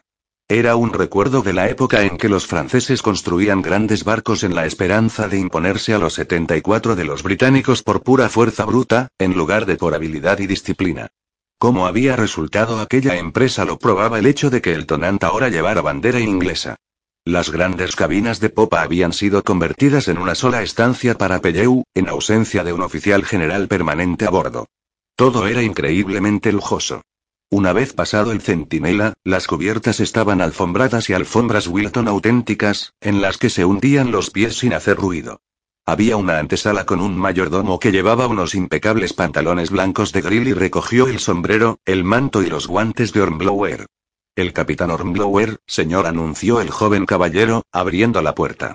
Los vaos de cubierta estaban solo a seis pies de alto por encima de la alfombra, y Pelleu estaba ya tan acostumbrado a ello que avanzó para estrecharle la mano sin titubear, en contraste con Hornblower, que, con sus cinco pies y once pulgadas de altura, se agachó instintivamente al entrar. Encantado de verle, Hornblower saludó Pelleu. Realmente encantado. Tengo muchas cosas que decirle, porque las cartas son siempre limitadas. Pero tengo que hacer las presentaciones. Conoce ya al almirante, ¿verdad? Ormblor estrechó la mano de Cornwallis, murmurando las mismas cortesías que ya había dirigido a Pelleu. Siguieron más presentaciones, nombres conocidos para todos los que habían leído en la Gacete los relatos de grandes victorias navales. Grindal del Prince, Marsfield del Minotaur, Lord Henry Paulet del Terrible, y media docena más. Ormblor se sentía deslumbrado, aunque acababa de entrar desde un mundo exterior bañado en brillante luz. En todo aquel batallón había otro oficial con una sola charretera, pero la llevaba en el hombro derecho, prueba de que él también había llegado al glorioso título de capitán de rango y solo tenía que seguir con vida para añadir una segunda charretera al llegar a los tres años de antigüedad y, si vivía muchos años, finalmente llegar a las excelsas alturas de capitán de bandera. Había mucha más distancia entre este y un comandante que entre un comandante y un simple teniente de navío. Ormblor se sentó en la silla que le ofrecieron, echándola instintivamente hacia atrás como para hacerse, él, el más novato, el infinitamente más novato de los oficiales, tan invisible como pudiera. La cabina estaba forrada de una tela muy rica, damasco, supuso Ormblower, con dibujos de color nuez moscada y azul muy discretos y sin embargo muy agradables a la vista. La luz del día entraba a raudales por una gran ventana de popa, y se reflejaba en las lámparas de plata que se balanceaban. Había un estante con libros, algunos encuadernados en excelente piel, pero el agudo ojo de Hornblower descubrió entre ellos desvencijados ejemplares de la guía de la Marina y las publicaciones del almirantazgo sobre las costas de Francia. En el extremo más lejano había dos largos objetos muy cubiertos de tela para que no se apreciase su forma y quedaran resguardadas, de modo que las personas no iniciadas no pudieran sospechar que debajo había dos carronadas del 18. Debe costar al menos cinco minutos preparar esta sala para el zafarrancho de combate, Sir Edward observó Cornwallis. Cuatro minutos y diez segundos cronometrados, señor respondió Pelleu, para guardarlo todo, incluyendo los mamparos. Otro asistente, también con níveos pantalones de drill, entró en aquel momento y dijo unas palabras en tono bajo a Pelleu, como un mayordomo experto de una casa ducal, y Pelleu se puso en pie. La cena, caballeros anunció. Permítanme que les muestre el camino. Una puerta abierta en el mamparo de los guardiamarinas revelaba un comedor, una mesa rectangular con un mantel de damasco blanco, brillante plata y vasos relucientes, y más asistentes con pantalones blancos permanecían alineados contra el mamparo. Había pocas dudas acerca del asiento que ocuparía cada uno, ya que todos los capitanes de la Armada, naturalmente, habían estudiado su lugar en la lista de capitanes hasta su promoción. Ormblor y el capitán de la única charretera se estaban colocando a los pies de la mesa cuando Pelleu los detuvo. Como sugerencia del almirante anunció, hoy vamos a prescindir de la precedencia habitual. Encontrarán sus nombres en unas tarjetas en cada sitio. Así que se inició una febril búsqueda. Ormblor se encontró sentado entre Lord Henry Paulet y Osier, del Fame, y frente a él estaba el mismo Cornwallis. Le hice la sugerencia a Sir Edward, estaba diciendo Cornwallis mientras tomaba asiento con despreocupación, porque de otro modo siempre nos encontramos sentados junto a nuestros vecinos en la lista de capitanes. Especialmente en el servicio de bloqueo, hay que procurar que haya más variedad. Se arrellanó en su asiento, y cuando lo hubo hecho, los más jóvenes siguieron su ejemplo. Hornblower, muy cuidadoso con los modales, no pudo impedir sin embargo a su voz interior que añadiera, malévolamente, una ordenanza más a las normas del ceremonial naval, en concreto a la que establece que la cabeza del oficial debe alcanzar el nivel de la cubierta principal. Cuando la espalda del almirante toque el asiento de su silla. Pelleu prepara buenas cenas, dijo Lord Henry, ansiosamente, examinando los platos que estaban colocando los mayordomos en la mesa.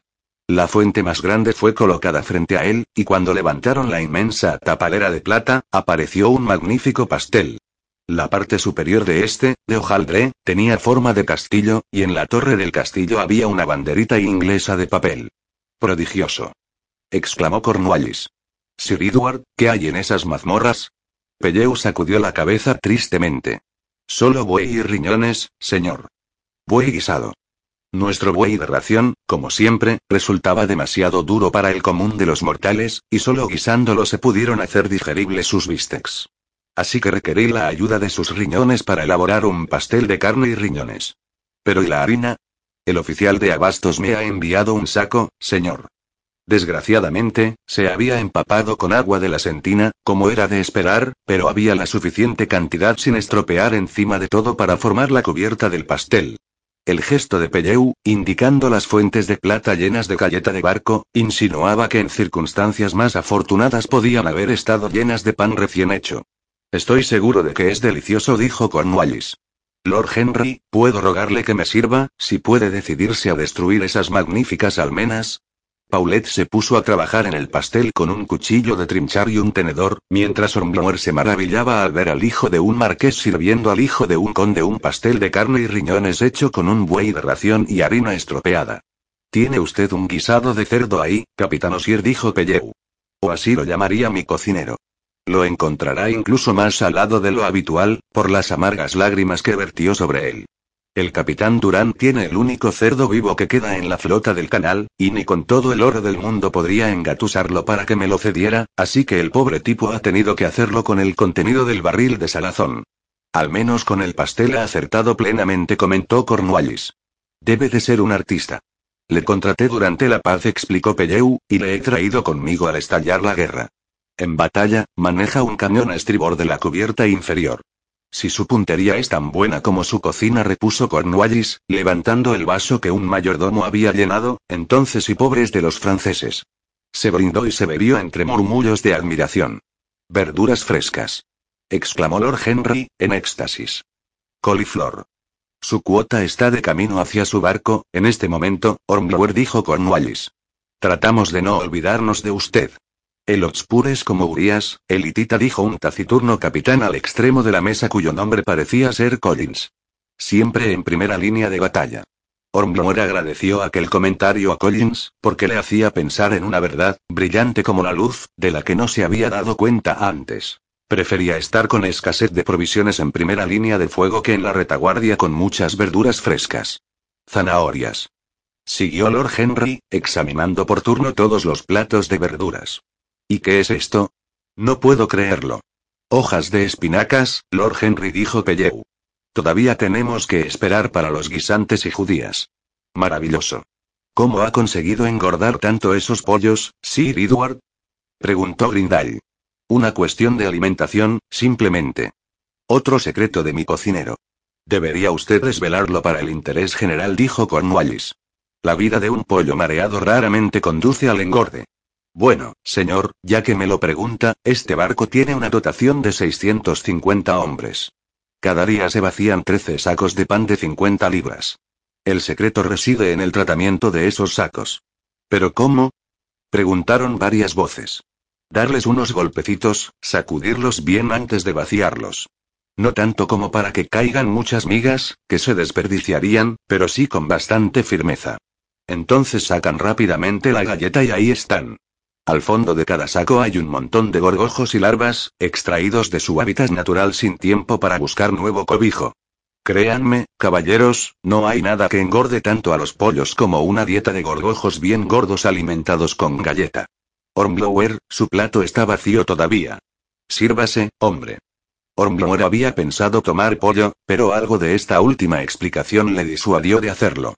El pastel de carne de buey estaba muy solicitado y casi había desaparecido, y como oficial joven prefería no interferir en el apetito de sus superiores. El guisado de cerdo, con muchas cebollas, estaba en el otro extremo de la mesa. Empezaré con esto, señor repuso, indicando un plato sin tocar ante él. Ormblower tiene un discernimiento que nos avergüenza a todos, dijo Pelleu. Es un manjar del cual mi cocinero está particularmente orgulloso. Para acompañarlo necesita usted este puré de patatas, Ormblower.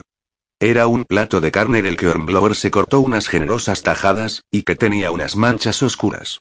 No cabía duda de que debía de ser absolutamente delicioso. Ormblower, buceando en sus conocimientos de cultura general, llegó a la conclusión de que las manchas negras debían de ser de trufa, de la cual había oído hablar, pero que nunca había probado. El puré de patatas no se parecía a ningún otro puré que hubiera probado nunca ni en un barco ni en fonda alguna de Inglaterra. Estaba sutilmente sazonado y rozaba la perfección y si los ángeles comen puré de patatas, seguramente llamarán al cocinero de Pelleu para que se lo prepare, pensó. Con espinacas y zanahorias, que le apetecían con locura, compuso un plato, junto con la carne, de auténtico deleite. Se encontró devorando como un lobo y se contuvo un poco, pero la mirada que dirigió a su alrededor en la mesa le tranquilizó, porque los demás estaban también devorando como lobos, en detrimento de la conversación, que se limitaba solo a unas pocas palabras murmuradas que se mezclaban con el sonido de los cubiertos. Más vino, señor. A su salud, almirante. ¿Podría pasar hacia aquí las cebollas, Grindal? Y así sucesivamente. ¿No va a probar la galantina, Lord Henry? Preguntó Pelleu. Mozo, un plato limpio para Lord Henry. Así fue como Hornblower aprendió el nombre real del plato que estaba comiendo. El guisado de cerdo llegó hasta él y se sirvió generosamente. El mozo que había detrás de él le cambió el plato en el momento adecuado. Saboreó las exquisitas cebollas estofadas que nadaban en la exquisita salsa. Entonces, como por arte de magia, la mesa se vio despejada y aparecieron platos limpios, un budín de pasas y grosellas y gelatina de dos colores. Les habría costado mucho trabajo hervir las patas del buey y colarlas después adecuadamente para conseguir la brillante gelatina. No había harina para ese budín, se disculpó Pelleu. El personal de la cocina ha hecho lo que ha podido con migas de galleta. Y el resultado era casi el más perfecto que se pudiera concebir. Estaba acompañado de una salsa dulce, con un toque de jengibre, que daba una extraordinaria calidad a la fruta. Ormblommer pensó que si alguna vez se convertía en capitán de rango, enriquecido por el dinero de presa, tendría que dedicar muchos pensamientos a la organización de sus provisiones de cabina. Y María no sería de mucha ayuda, pensó, desconsolado. Estaba todavía distraído pensando en María cuando la mesa fue recogida de nuevo. Caerpilli, señor. Murmuró un mayordomo en su oído. Wensleydale. Red Cheshire. Le estaban ofreciendo quesos. Se sirvió un poco al azar, los nombres no significaban nada para él, e hizo un descubrimiento de los que marcan época. Que el queso de Wensleydale y el oporto añejo forman una pareja celestial, Castor y Pollux galopando triunfantes en el clímax de una procesión gloriosa. Lleno de comida y con dos vasos de vino en su interior, todo lo que se permitía tomar, se sintió muy complacido con el descubrimiento, que rivalizaba con los de Colono Koch. Casi simultáneamente hizo otro descubrimiento que le divirtió. Los boles de plata cincelada para lavarse los dedos que habían puesto en la mesa eran muy elegantes. La última vez que había visto algo parecido fue siendo guardia marina en una cena en la casa del gobierno en Gibraltar. En cada uno flotaba una cáscara de limón, pero el agua, tal como descubrió Hornblower probándola furtivamente con la punta de un dedo, era simple agua de mar. Había algo tranquilizador en ese hecho. Los azules ojos de Cornwallis se fijaron en él. Señor vice, el rey dijo Cornwallis. Ormblomor volvió desde sus rosadas nubes de beatitud. Tuvo que hacer un esfuerzo para concentrarse, como cuando había virado el Otspur con la Loire en su persecución. Esperó el momento adecuado para obtener toda la atención de la compañía. Entonces se puso de pie y levantó su vaso, llevando a cabo el antiguo ritual como oficial de menor experiencia de la reunión. Caballeros, por el rey dijo. Por el rey. Respondieron todos los presentes, y algunos añadieron frases como Dios le bendiga, y que reine mucho tiempo antes de sentarse de nuevo. Su Alteza Real el Duque de Clarence dijo Lord Henry en tono conversacional me dijo que durante el tiempo que pasó en el mar, se había golpeado la cabeza tan a menudo, es un hombre alto, como saben, en tantos vaos de cubierta cuando bebía a la salud de su padre, que empezó a considerar en serio la posibilidad de pedir permiso a su Majestad, como un privilegio especial para la Marina Real, poder beber a la salud real estando sentados. En el otro extremo de la mesa, Andreus, capitán del Flora, siguió una conversación interrumpida. 15 libras por hombre estaba diciendo. Eso es lo que les pagaron a mis marineros por el dinero de presa, y estábamos en Causand y listos para zarpar. Las mujeres habían abandonado el barco, no había ni un bote cantina a la vista, y muchos hombres, marineros corrientes, ya saben, todavía tenían 15 libras cada uno en el bolsillo.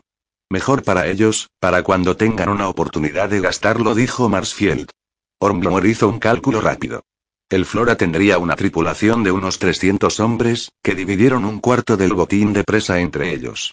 El capitán se quedó con una cuarta parte para él, así que a Andrews le debían de corresponder, a cuenta, no necesariamente en metálico, unas 4.500 libras como resultado de algún afortunado encuentro, probablemente sin riesgo alguno, probablemente sin haber perdido ni una sola vida, dinero arrebatado a los barcos mercantes franceses interceptados en la mar. Hornblower pensó con tristeza en la última carta de María, y en el uso que le daría él a 4.500 libras. Serán tiempos alegres en Plymouth cuando llegue la flota del canal, repuso Andrews. Eso es algo que quiero explicarles a todos, caballeros, dijo Cornwallis, interrumpiendo la conversación. Su voz sonaba inexpresiva, y su afable cara estaba hierática, como una máscara, así que todos los ojos se clavaron en él. La flota del canal no irá a Plymouth, dijo Cornwallis. Ya es hora de dejar eso bien claro. Siguió un silencio durante el cual se hizo evidente que Cornwallis esperaba una réplica. El taciturno Collins se la proporcionó. ¿Y el agua, señor? ¿Y las provisiones? Nos las enviarán. ¿Agua, señor? Sí. He hecho que construyeran cuatro barcazas para el agua. Unos buques de abastos nos suministrarán la comida. Cada barco que se una a nosotros nos traerá comida fresca, verduras y ganado vivo, todo lo que puedan cargar. Eso nos ayudará a evitar el escorbuto. No voy a mandar de vuelta a ningún barco a repostar.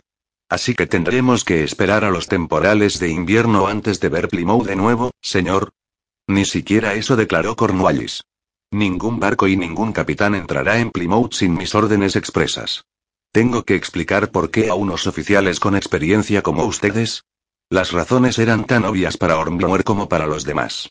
La flota del canal podía tener que correr a buscar refugio cuando las borrascas del sudoeste empezasen a soplar, y con una borrasca al sudoeste, la flota francesa no podría escapar de Brest.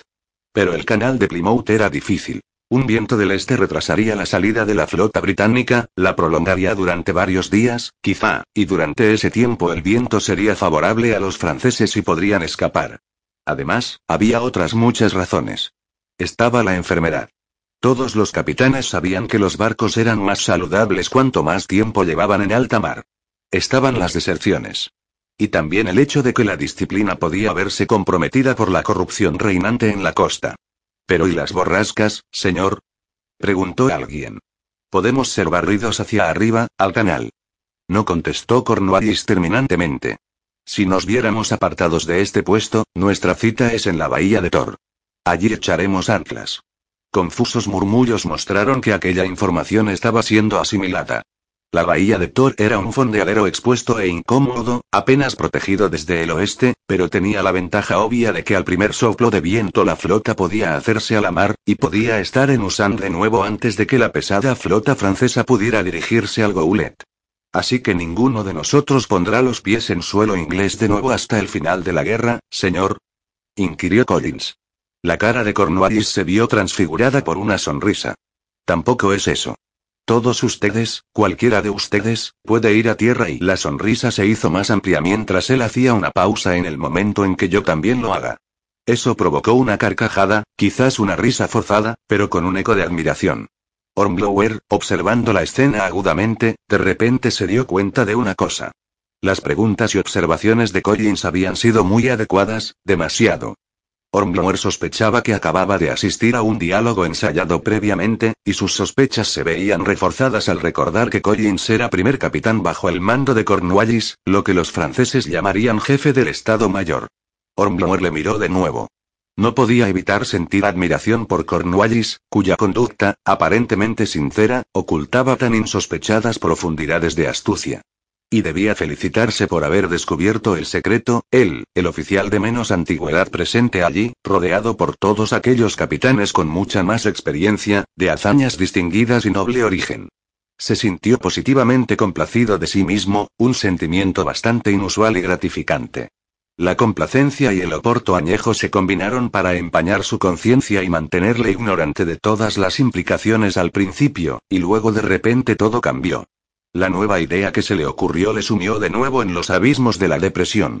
Se manifestó como una sensación física, real, en la boca del estómago, como la que sentía cuando el Hotspur, ciñendo, pasaba por encima de una ola y se deslizaba y se balanceaba hacia adelante. María. Le había escrito con gran euforía, diciéndole que pronto la vería. Solo quedaban provisiones y agua para 50 días en el Hotspur, la comida fresca complementaría las provisiones, pero no se podía hacer gran cosa, había pensado él, con respecto al agua. Había confiado en que el Hotspur hiciera periódicas escalas en Plymouth para repostar comida, agua y leña. Ahora María no tendría en ningún momento el consuelo de su presencia durante su embarazo. Ni él tampoco, y la violencia de su reacción le sorprendió a sí mismo, tendría el placer de verla durante su embarazo. Y una cosa más. Tendría que escribirle y decirle que no podía mantener su promesa, que no había ninguna posibilidad de que se vieran. Él sería la causa de que ella sintiera un terrible dolor, y no solo porque su ídolo se le revelara como un hombre corriente que no podía, o incluso no quería, mantener su palabra. Salió repentinamente a sus pensamientos, de esas imágenes mentales de María, al oír pronunciar su nombre durante la conversación en la mesa. Casi todos los presentes le estaban mirando, y tuvo que indagar apresuradamente en su memoria inconsciente para recoger las palabras que se acababan de pronunciar. Alguien, tenía que haber sido el propio Cornwallis, había dicho que la información que había recogido de la costa francesa era muy satisfactoria e instructiva. Pero por su vida, Ormblower no podía recordar qué habían comentado a continuación, y ahora allí estaba, con todos los ojos puestos en él, mirando en torno suyo con un asombro que trató de ocultar bajo una apariencia impasible. Estamos muy interesados en sus fuentes de información, Ormblower exclamó Cornwallis, repitiendo al parecer algo que ya se había dicho. Ormblower sacudió la cabeza, negándose con decisión. Fue su reacción instantánea, antes de poder analizar la situación, y antes de poder disimular su abrupto rechazo con palabras suaves. No dijo, para respaldar el movimiento de su cabeza. Había muchas personas presentes. No se podía guardar un secreto si se decía ante un grupo tan numeroso. Los pescadores de sardinas y los hombres de las langostas con los cuales había tenido tratos furtivos y con los que había gastado tanto oro británico, oro francés, para ser más exactos, se encontrarían con dificultades si sus actividades eran conocidas por las autoridades francesas. No solo podían morir, sino que ya no les podrían informar más. Estaba muy decidido a mantener sus secretos, aunque estaba rodeado de oficiales de experiencia, cualquiera de los cuales podía influir mucho en su carrera. Afortunadamente, ya se había comprometido mediante la rápida negativa que le habían sacado por sorpresa y nada podía comprometerle más que aquello, y eso gracias a María. No debía pensar más en María, sino en encontrar alguna forma de suavizar su abrupta negativa. Es más importante que una fórmula para engordar pollos, señor dijo, y entonces, con una brillante inspiración, desvió su responsabilidad. No querría revelar mis operaciones sin recibir una orden directa. Su sensibilidad, receptiva hasta el más alto grado, detectó simpatía en la reacción de Cornwallis. Estoy seguro de que no será necesario, Ormblower repuso Cornwallis, volviéndose hacia los demás. Y antes de volverse, ¿acaso el párpado de su ojo izquierdo, el más cercano a Ormblower, no se había cerrado durante un momento? Ormblower no estaba seguro. Mientras la conversación volvía a una discusión sobre las futuras operaciones, los sentidos de Ormblower, casi cercanos a la telepatía, fueron conscientes de que había algo más en la atmósfera que había levantado un fuerte resentimiento en su mente. Esos oficiales guerreros, esos capitanes de barcos de línea, se alegraban de dejar los sucios detalles de la recogida de información a un joven, a alguien que apenas merecía su distinguida atención. Ellos no querían ensuciarse las aristocráticas y blancas manos. Si el insignificante comandante de un insignificante bergantín quería hacer el trabajo, le dejarían, con tolerante desdén. Pero ahora el desdén no iba solo en una dirección. Los capitanes guerreros tenían su lugar en el orden natural de las cosas, pero solo un lugar insignificante, y cualquiera podía ser un capitán guerrero, aunque tuviera que aprender a tragarse el corazón que se le salía a la garganta y dominar la tensión que hacía temblar sus miembros. Ormblower estaba experimentando síntomas como aquellos en ese momento, cuando ya no estaba en absoluto en peligro. El oporto de cosecha y la buena cena, los recuerdos de María y el resentimiento contra los capitanes, se combinaban en su interior en una explosiva mezcla que amenazaba con estallar. Afortunadamente, la burbujeante mezcla se fue destilando en una sucesión de ideas, primero una y luego otra. Se encadenaban entre sí de forma lógica. Ormblower, junto con su agitación, podía sentir un torrente de sangre por sus venas que vaticinaba el desarrollo de un plan, de la misma manera que la bruja de Macbeth podía saber que se aproximaba algo maligno por el picor de sus pulgares. Pronto el plan estuvo maduro, completo, y Ormblower se quedó tranquilo y lúcido después de aquella convulsión espiritual. Era como la lucidez mental que sigue a un ataque de fiebre y quizás se tratase a eso mismo. El plan requería una noche oscura, y una media marea una hora antes de amanecer. La naturaleza proporcionaría esas condiciones más pronto o más tarde, siguiendo sus leyes inmutables. Solo se necesitaba un poco de buena suerte, y también resolución y prontitud de acción, pero estos eran ingredientes accesorios de todos los planes. También había una posibilidad de fracaso, pero ¿acaso existía algún plan que no la incluyera? Requeriría, además, los servicios de un hombre que hablase francés a la perfección, y Hornblower, sopesando sus habilidades fríamente, supo que él no servía. El noble francés refugiado y sin dinero que en la niñez de Hornblower le había enseñado, con bastante éxito, francés y modales, y sin éxito alguno música y danza, nunca había conseguido que su pupilo, incapaz de distinguir los tonos, adquiriera un buen acento. Su gramática y construcción de las frases eran excelentes, pero nadie le confundiría ni por asomo con un francés. Hornblower había decidido todos los detalles cuando la cena concluyó, y se las arregló para quedarse casualmente junto a Collins en el momento en que llamaron al bote del almirante. ¿Hay alguien en el canal que hable un francés perfecto, señor? preguntó.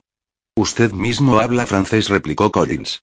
No lo suficientemente bien para lo que he pensado, señor, declaró Hornblower, más sorprendido por lo mucho que sabía Collins de él que halagado. Me sería muy útil un hombre que lo hablase como un verdadero francés. Está tarde, dijo Collins, frotándose pensativo la barbilla. Es teniente de navío en el Marlborough. Es de Guernsey. Habla francés como un nativo y lo hablaba siempre de niño, según creo. ¿Qué quiere que haga? El bote del almirante está abarloando, señor, informó un mensajero sin aliento a Pelleu. Ahora no tengo tiempo para explicárselo, señor, dijo Hornblower. Quiero proponerle un plan a Sir Edward. Pero no se puede llevar a cabo sin alguien que hable francés a la perfección. El grupo estaba ahora dirigiéndose hacia la pasarela. Collins, de acuerdo con la etiqueta naval, tenía que haber bajado por la borda al bote delante de Cornwallis. Yo destacaré a Tarda su barco con servicio especial, dijo Collins apresuradamente. Se lo mandaré para que le eche un vistazo. Gracias, señor. Cornwallis estaba ahora dando las gracias a su anfitrión y despidiéndose de los demás capitanes. Collins, discretamente, aunque con notable rapidez, se las ingenió para hacer lo mismo, y desapareció por encima de la borda. Cornwallis le siguió, honrado en todo momento por el ceremonial de guardia de honor, banda y guardias, mientras su bandera era arriada del tope del mastelero de proa. Después de su partida, bote tras bote fueron abarloando, todos recién pintados de colorines, con todas las tripulaciones equipadas con ropa nueva pagada con el dinero de sus capitanes, y capitán tras capitán fueron bajando a ellos, por orden de antigüedad, y se dirigieron a sus respectivos barcos. Finalmente, llegó el deslustrado y pequeño bote del Hotspur, con su tripulación vestida con las ropas que les dieron el día que subieron a bordo. Adiós, señor, se despidió Hornblower, tendiéndole su mano a Pelleu. Pelleu había estrechado tantas manos, y había dicho tantos adioses, que Hornblower quería hacer su despedida tan breve como fuera posible. Adiós, Hornblower dijo Pelleu, y Hornblower rápidamente dio un paso atrás, tocándose el sombrero. Los silbatos sonaron hasta que su cabeza estuvo por debajo del nivel de la cubierta principal, y entonces él cayó en el bote tambaleándose, con el sombrero, los guantes y la espada, todo viejo y gastado.